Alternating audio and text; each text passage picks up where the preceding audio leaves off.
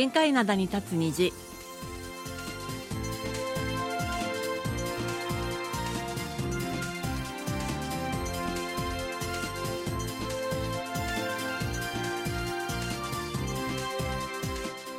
リスナーの皆さん、あんにゃんせよ。10月10日火曜日の限界灘に立つ虹、丸組のお母さんことキミヨスンです。ソーナイスことキマーソンです。連休続きの韓国。今日からようやく日常が戻ってきたような感じです朝から晩まで毎日のように中継されていたアジア大会も終わりました。はいあの先週の初めはまあ中足のね連休がこの最後の方になってましたしで昨日もなんかハングルの日ではい。ね、お休みだったんですよね、はいだからもう土日月っていうお休みがもう2週間も続いてたんですけれども、はい。はい、でも私は結構そのアジア大会でまあ外に出なくても楽しいなって思ってたんですけれどもあ、一日やってましたよね。なんか朝から晩までやってましたよねこんな夜遅くに再放送じゃないのって思ったんですけれども、うんなんか夜も随分競技してましたよね。やってましたよね。うんただ、先週もあの水曜日に言いましたけど、はいとにかく地上波もみんな同じ画面流してるからね、あれは本当に無駄だなとつくづく思いますね。うーんでも私結構今回は解説とか楽しんでたんで MBC やったり KBS やったり MBC の同じ KBS をのはい、結構こう巡ってたりして。楽しんだっていうのがありました。うん。はいはい。でそういうのも個人的に今回のアジア大会というのは非常にあの興味深いというか印象深いものだったと思います私としては。はい。であのーまあ例えば競泳男子も成果がすごかったじゃないですか。あはい、リレーでね金メダル取ってすごかったですね。ね、他 800m も。というのが私あのパク・テファン選手の後は、うん。あのファン・ソヌっていう選手が今もう今回も活躍したんですけれども、ファン・ソヌっていう選手がいますけれども、うん他はあんまりいないんじゃないかって思ってたんですけどいもやでもねリレーで。たくさんいましたよね。うんリレーで取ったんだもんね、みんなそれでメダル取ってましたし、うん。あとバドミントンもすごくなんか感動してました。はいはい。ね、そういいうふうなのがあったしあと意外というか、まあ、興味深い種目が結構たくさんあったっていうのもびっくりでそのいった種目にみんな韓国人の選手が出場してるっていうのも結構驚いた、うんねのはありました。うん。うん、トランポリンとか私見たんですけれども トランポリンもやってるんだなっていうふうに思ったトランポリン私見なかった。見たことない。うん。あのそれからソフトテニスですよね。軟式のあのテニス、うん。うん、実は私何を隠そう。中学の時やってたんですよ。ああの日本は多いよね。多いですよね、うんうん。あの部活でやってたんですけれども、はい。ああれこれもアジア大会の種目だったんだ。競技だったんだっていうふうに思いましたし、うん。セパタクローとかも韓国出演し、うんうん。え出場してましたしあとスポーツクライミングは非常に興味深かったです見てて。あはい。でもまあその他にも韓国ではその野球とサッカーの金メダルというのは大きく報じられましたよね。はい最後の日でね頑張ってたね。うん、だからあれで、まあ、最後までなんか盛り上がってたなっていう感じはするんですけれども、はい。やっぱりこのその関連の話題で大きく注目されたっていうのが選手たちの兵役特例措置じゃないかっていうふうに思うんですよね。はい。うん。うん。であの兵役特例措置については、まあ、あの番組でもあの前もお話ししたんですけれどもアジア大会では金メダルを取れば兵役特例措置を受けることができるというふうになってるんですよね。はいうん、でこの兵役特例措置っていうのは、まあ、正確には兵役の義務が免除されるわけじゃないんですよ。そう軍事訓練とかあるもんね。うん、4週間軍事訓練を受けて、でその人が活動している分野で34ヶ月活動を続け544時間ボランティアを行えば兵役の義務を全うしたものとするというそういう制度なんですね。うん。うん。あの日本のインターネット新聞にも書いてありましたね。うん。兵役特例がかかってた韓国選手に負けた日本チームっていうふうにね。サッカだから海外のメディアはそこら辺をすごくあの大きく報道してました。ーだってそりゃそうでしょだだってうん。もう必死だったもんね韓国ね、それに、うん。あのーアジア大会はうん。ほとんどみんなアマチュアの選手が出てるんですけれども、特に日本なんかはみんなオリンピックに焦点を合わせてるもんだから、そう。ん、ね、あのアジア大会についてはそんなに報道もされませんでしたって。なかったて日本は。ヘインちゃんもそういうふうに言って。そう 全然報道もしてなくて。こっちはもう毎日毎日アジア大会のニュースでうん。持ちきりでしたよね。はい。まあそんなようなちょっとね温度差があるっていうことなんですね。うん。うん。はで今回もそれでやっぱり出たんですよ。出たっていうのは何が出たかっていうとちょっとだけ出場してそれで金メダル取ったもんだからまあ兵役が免除された選手っていうのがね今回も出た。だからあのチームでもらえるからね。そう野球とかサッカーは、うん。出場しなくても、あうん。の代表チームにいれば。そうそうそうエントリーされてれば、うん。兵役が免除っていうことになるんですそれでインターネットの記事が、まあ、実にあれだなと思ったが BTS も行った兵役って書いてあった。BTS が出てましたね。で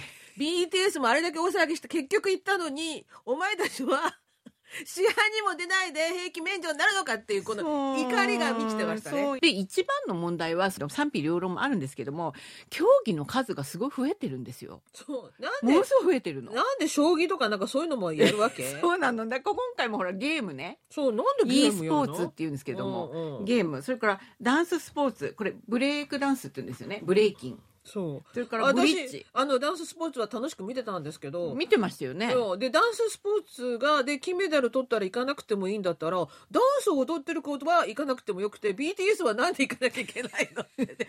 芸能関係ですよね。もはやねもうあれはダンススポーツ。ダンススポーツある芸能人じゃないの？そうそういう感じですよね、うん。であのトランプゲームっていうのかな？カードゲームのブリッジ。そういう種目がもうどんどん増えてて、だから e スポーツなんかも韓国金メダル取ったけども兵役この特例措置をこの人たちが受けたことについてはあんまり視線がちょっと冷ややかでしたよね。うん。うんまあしょうがないですよね、うん。であの兵役特例措置は、まあ、1973年に作られたということで当時は韓国アジア大会で金メダルどれだけ取ったっていうと16個だけだったんですって。だってこの頃はさ種目自体が少ないでしょうが。種目も少ないし、うん。韓国のその実力っていうんですかね、うん。もうそういうものもやっぱり今とは全然全然及ばなかったでしょうね。うんということなんですけどでも現在では2002年には96個も取ってるんですよ。まあ今回は、えー、と42個だったんですけれども、はまあ、だから韓国のスポーツの立ち位置っていうのがだいぶ変わってるわけですよね。いはいうん、だからそういう選手たちの兵役措置にあんまりあれなので素直にちょっと賛成できないね声がたくさんあるのも無理ないなっていう感じはします。はい、うんうんまあ、と言いつつも私閉会式まで見てしまったんですけれどあも閉会式も見たの？見ましたよ。私さすがにあ見なかったよ、本当に？うん。そしたら私本当はね実はねあの申し訳ないです。知らなかった。あ次の開催地ね。次のアジア大会の開催地。名古屋なんだって？日本だったんですようん。ね知らなかった。ですでお名古屋でやるんだと思って、うん。その映像とかパフォーマンスもちゃんと見ました。ああなるほど、うん。で今回は、まあ、中国だったので時差が確か1時間なんですよね。あ時差あったんですか？ありあったと思いましたよ。でも今回は、まあ、あの次の回は、えー、と3年後ですよね、うん。時差が全くない日本でまた朝から晩まで楽しめるなと思うと。3なんかね。4年後じゃないの？3年後みたいですよ。今今回ほら1年遅れたじゃないですあかーなるほどね。それで3年後にやるって言ってましたよ、はいはいうん。はい、そういうことでだから今からなんかちょっと楽しみだなって映像がすごい良かったなっていうふうに思いました。はい。はい今日の1曲目をお送りします。アンミューでフライエ君フライの夢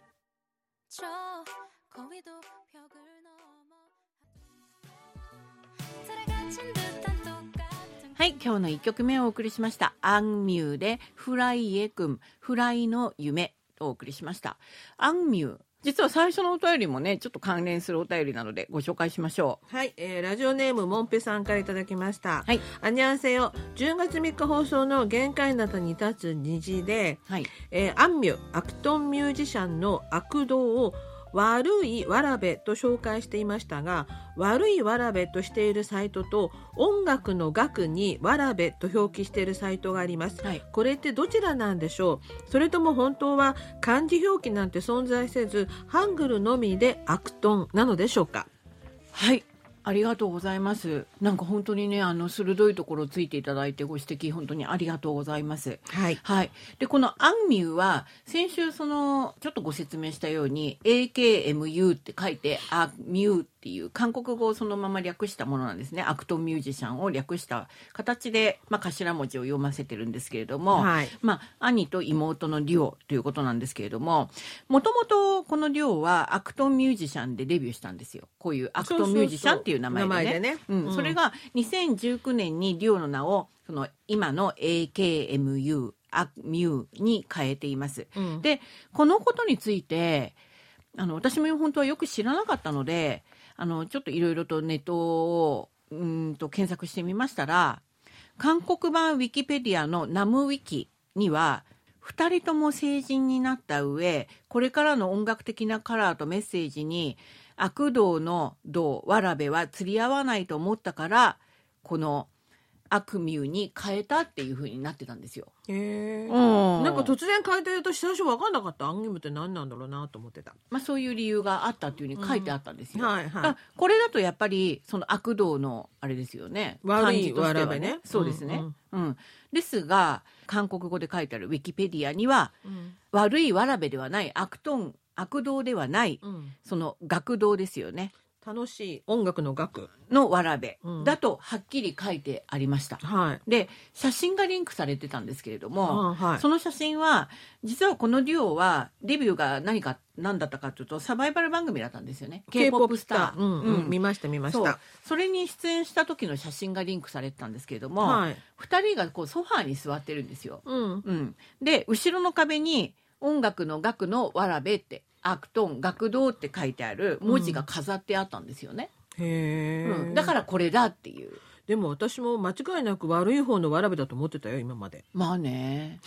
で2つのでも解釈があるみたいなんですけども、うん。私はどうもそのウィキペディアの方がじゃあこういう写真までリンクしてあるんだから、うん。合ってるんじゃないかなっていうふうに思うんですよね。うん。で実はこういうふうに混同がちょっとあの生じてるのは韓国では漢字あんまり使われなくて。そう。もうアクトンミュージシャンもそのままあのハングルでアクトンミュージシャンって書いてあるんですよね。もともとね、うん。だからあんまりその漢字まではわからないっていうのかな、あうん、私は間違いなく悪い方だと思ったっていうのはアクトンっていうその単語自体はあるじゃないですか。悪いわらべっていう。悪道ですよね。そうそう、ん。ただその音楽の楽の道っていうこれは作った言葉であって単語自体はないじゃないですか。そうですねだから悪い方なのかなと思ってたんですけどね。まあこのデュは両方かけてたんじゃないかと思うんですよ。そのあの악동 っていうか悪いわらべの意味もあったと思うんですね。うん。ええ。で両方かけてたと思うのがそのフライの夢っていうのもフライっていうのは実は何かというと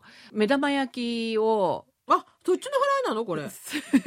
あの要するに目玉焼きをうん。계란프라이 って言うんですけど、うんそのフライなんですよ。うん。なんですけども実はその歌を聴いてると、うん。そのフライって飛んでく方ね。飛んでくあれもかけてるんですよ。あうーん、フライパンの上でじっとしているフライみたいなね、そうういう感じなんですよね。だからこの彼ら特有のそういうねあ言葉遊び好きなんだよね、うん。あのお兄ちゃんの方がね。まあそれで面白いなと思うんですよ。いっぱい作ってるからね。うん。まあお茶目な感じをね出してるんじゃないかなっていうふうには思うんですよね。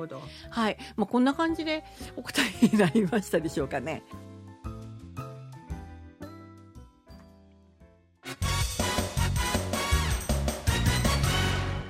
いっちゃなよドットコリア火曜日のいっちゃなよドットコリアあじゅんまの井戸端会議の時間です。アジマの井戸端会議はアジマのレーダーに引っかかった話題をアジマの目線で掘り下げアジマとしての考えを皆さんと分かち合っていく時間です。はい。あの実はあの今年でアメリカとの韓米同盟が結ばれて70年ということでいろいろと記事が出てるんですよ。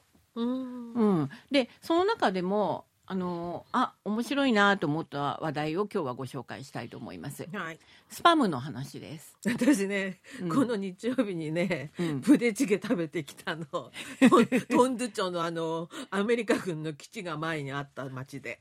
美味しかったですよ。そこまで行かれたんですか？そうその近くのソヨ山っていう山のところのお寺さんに行ったもんで行ってきたんですけどあ美味しかった。はい。あー。うん。でスパムっていうのは、うん。あの何かっていうとなんとなくね舞台チゲとかブデチゲの話も出てきたんであでもーっていうふうにピでもスパムってこれ日本でもあるんだよちゃんと。ありますよ、うん。ただスパムって検索すると、うん。ハムはあんまり出てこなくてスパムメールとかねああれがたくさん出てくるんですよ。なるほどね、うん。でスパムっていうのはアメリカのホーメル食品が開発したソーセージの一種でランチョンミートですよね要するにね、うん、で缶詰に入ったあの食品の食べ物のことです。はい。で実はこのスパムについては2014年の9月にも「いっちゃなよ」の時間にご紹介しています。でうん。ただその時はどういう話だったかというとスパムというのはこういうものだけども中足の贈り物としてすごい人気があってどれだけ売れてるんだよっていうそういう話をしたんですよ、ね。でも最近くれないんんだよね。みんなスパムね。中国の贈り物で。たくさんでも持ってましたよ。電車の中で見たら。あやっぱりスパムがっていうふうに。私たちがもらえないだけでしょ。だからくれんだったらスパムが欲しいんだけどさなんかこの年になるとなんかねあの人参とかああいうのが多くて嫌だねっていう話を。あ高麗人参ね。そうそううちの主人や 親戚としてましたスパムの方がよっぽどいいのにって、まあそういう悲しいなんかねね話もあるんですけれどももらっておきながらね大きなお世話だよねはい、うん高麗人参体にいいのでいいと思います。はい であので実はこれもともとなんで韓国に入ってきたかというと、まあ、第二次世界大戦当時アメリカ軍の戦闘糧食に採択されたんですってこのスパムっていうのがね。はいで世界中に広まったんですけれども韓国では韓国戦争を契機に当時のアメリカ軍を通じてスタスパムっていうのがね初めて韓国人が接することになりました。はいで韓国に駐留していたアメリカ軍部隊からこう流れてくるんですよね。で流れてきたスパムを含むハムだとかソーセージを元に作られたのが先ほど出たねあのブデチゲ。部隊チゲって部隊っていうのは部隊ね。軍部隊の部隊です。はい。部隊チゲなんですけれども、うん。あのそう美味しかったよっていうのはあの部隊チゲっていうのは、まあ、ちょっと辛いですよね。おおそれがあんまり辛くなくて美味しかったです。食べたやつは。あれはチーズとかも入ってるじゃないですか、はいはい。だから辛さがちょっと柔らかくなるし、はいラーメンとかも入れてラーメン入ってますよね。あの、はい。ラーメンが私は美味しいなと思うんです私はあのお餅が美味しかったですね。昔ほら外来に美味しいところあったんですよね。あよく食べてました。今もあるかな、まあとにかくそうなんですけれども結構こうやってポピュラーなねそうですね、うんメニューですよね。うんうちでも作りやすいよ。私うちでも時々作ります。あれはね、まあ、ハムとソーセージと、まあ、キムチちょっと入れたらね美味しいですよね、はい。まあそういう感じじなんですけれどもこの戦争中の食べ物っていうことについて料理評論家のユン・ドクノさんという方がこういうふうに言ってるんですけれども戦争中に食材が圧倒的に足りないもうそれにちゃんとした食材も手に入らないまあそうなんですけれどもそんな中で時に素晴らしい料理が生まれるんだっていうふうに話していて、まあ、そのうちの一つがプデチゲじゃないか舞台チゲじゃないかみたいなね、うん。傑作が生まれたみたいなね、うん。そんな感じになります。はい。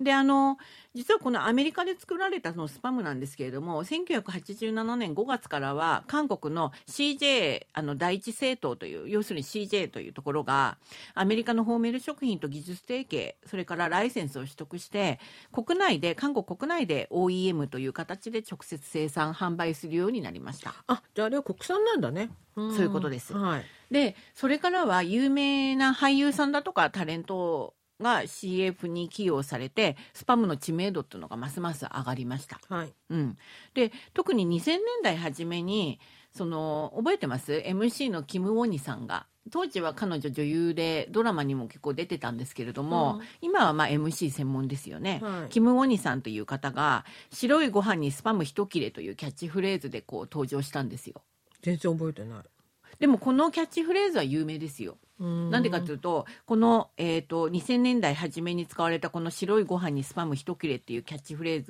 ズが2020年代に入ってもそのまま使われてます。はい。うん、CJ の関係者はスパムは発売されたその年に500トン売れたと。うん。高い人気を得たとして人気の要因としてはご飯のおかずにぴったりだ、うん。うん、それから持ち歩きやすいし食べやすい。うん。食べ方がもう至って簡単じゃないですか、はい。そのまま食べてもいいし、うん。焼いて炙って食べてもいいっていう感じですよね、あと賞味期限が長い、うんそれはいいよね。うん、こういうことを挙げています、はい。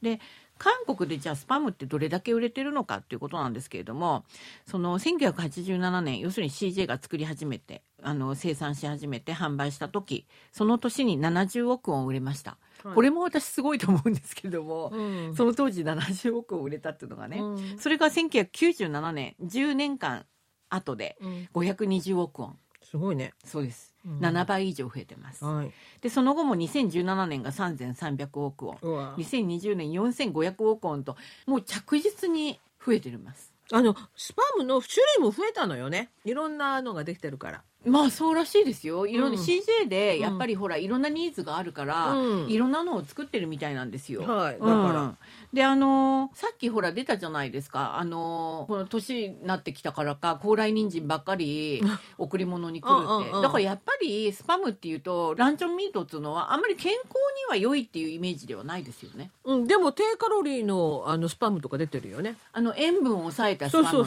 出てますよね。うんうん。あのえっ、と市場シェア上上位3つの製品のナトリウムの量の平均より25%以上塩分を抑えたスパム25%ライトを2000年に売り出しています。うん、うちなんかこれよく買ってます。あ、本当に、うん、で、やっぱりあんまりしょっぱくないですか？うん、ちょっとね。うん。でもそんなに、うん、やっぱりす少しはかなって感じはするよね。あ、まあそりゃね。まあ、とにかく25%ライライトっていうだけでなんか体に良さそうで無条件買ってるけどね。そういうでこういう消費者がいるからねやっぱりいろいろ売出してるれるんだよね、きっとね。そう、うん。でナトリウムだとか糖とかもね敏感じゃないですか。糖分が少ない方がいいとかね。なんかスパムってとにかく味が濃いっていう印象があるよね。もともとの本当にアメリカから出てきたのは本当にしょっぱいらしいですよ、うん。それを CJ で作り始めてそれでもちょっと抑えてて、うん。でそれからさらにまた塩分を抑えたものが今も出てきているっていう、ね。そういうことらしいです、はい。うん、30代から40代がか、ね、主な購買層なんだそうです。ああ、なるほどね。うん、だからやっぱり子供がいる小さい子供がいる、うん。そういう家庭が多いのかなっていうふうにでもは思いました、ね、一人暮らしでも結構ね一人暮らしだからなんかご飯作るの面倒くさいなっていうところにスパムだけ開けてちょっと焼いて食べようっていうのがあるんじゃないの？重宝しますよねあれね、うんうん。それになんかちょっとサラダだけつければね栄養のバランスも取れるなっていう感じだしね、まあ要するにそういうふうないろんなニーズがあってスパムっていうのは韓国ではもうこうやって売り上げがすごいみたいですね、うんはい、今日の2曲目をお送りします。10センチ、10センチが歌います。グラデーション。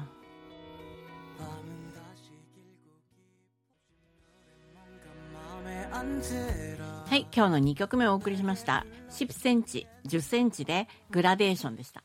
この曲は私が好きなのでちょっとかけてみました。はい、はい、では、えーと、ともう一つだけお便りご紹介しましょう、えー、千葉市花見川区にお住まいの尾身秀樹さんからいただきました。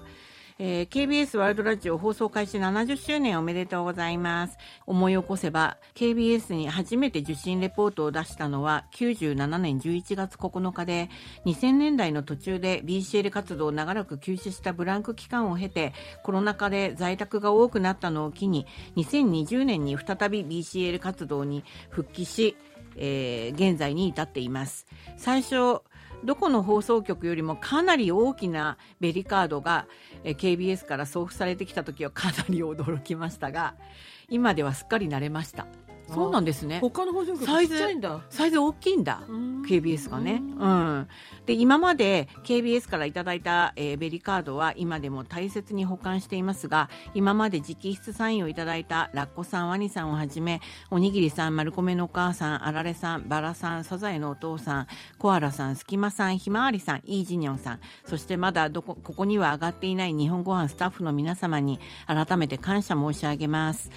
えー、局の放送がある限り私も KBS ワイルドラジオ日本ご飯と末永いお付き合いを引き続き今後も続けてまいります。ということです。ありがとうございますありがとうございます、ね、もう長い間聞いていただいたんですよね。はいこう上げていただいたお名前からももうどれだけ長く、本当だよねうん聞いてらっしゃるかっていうのが分かるんですけど、うん私も今回ちょっと加えさせていただくここの名前にあのそうそうたる先輩方と一緒にはいえっ、と加えていただくみたいになりますね。サインしてお送りしますのではい楽しみに待っていてください。はいはい、もう本当に末永くこれからも本当によろしくお願いしよろしくお願ますいし。ますはい。ということで、火曜日の限界などに立つ日、お別れの時間です。お相手は丸米のお母さんことキムヤスンとソーナイスことキマーソンでした。またの時間まで皆さん、あにげせよ。さようなら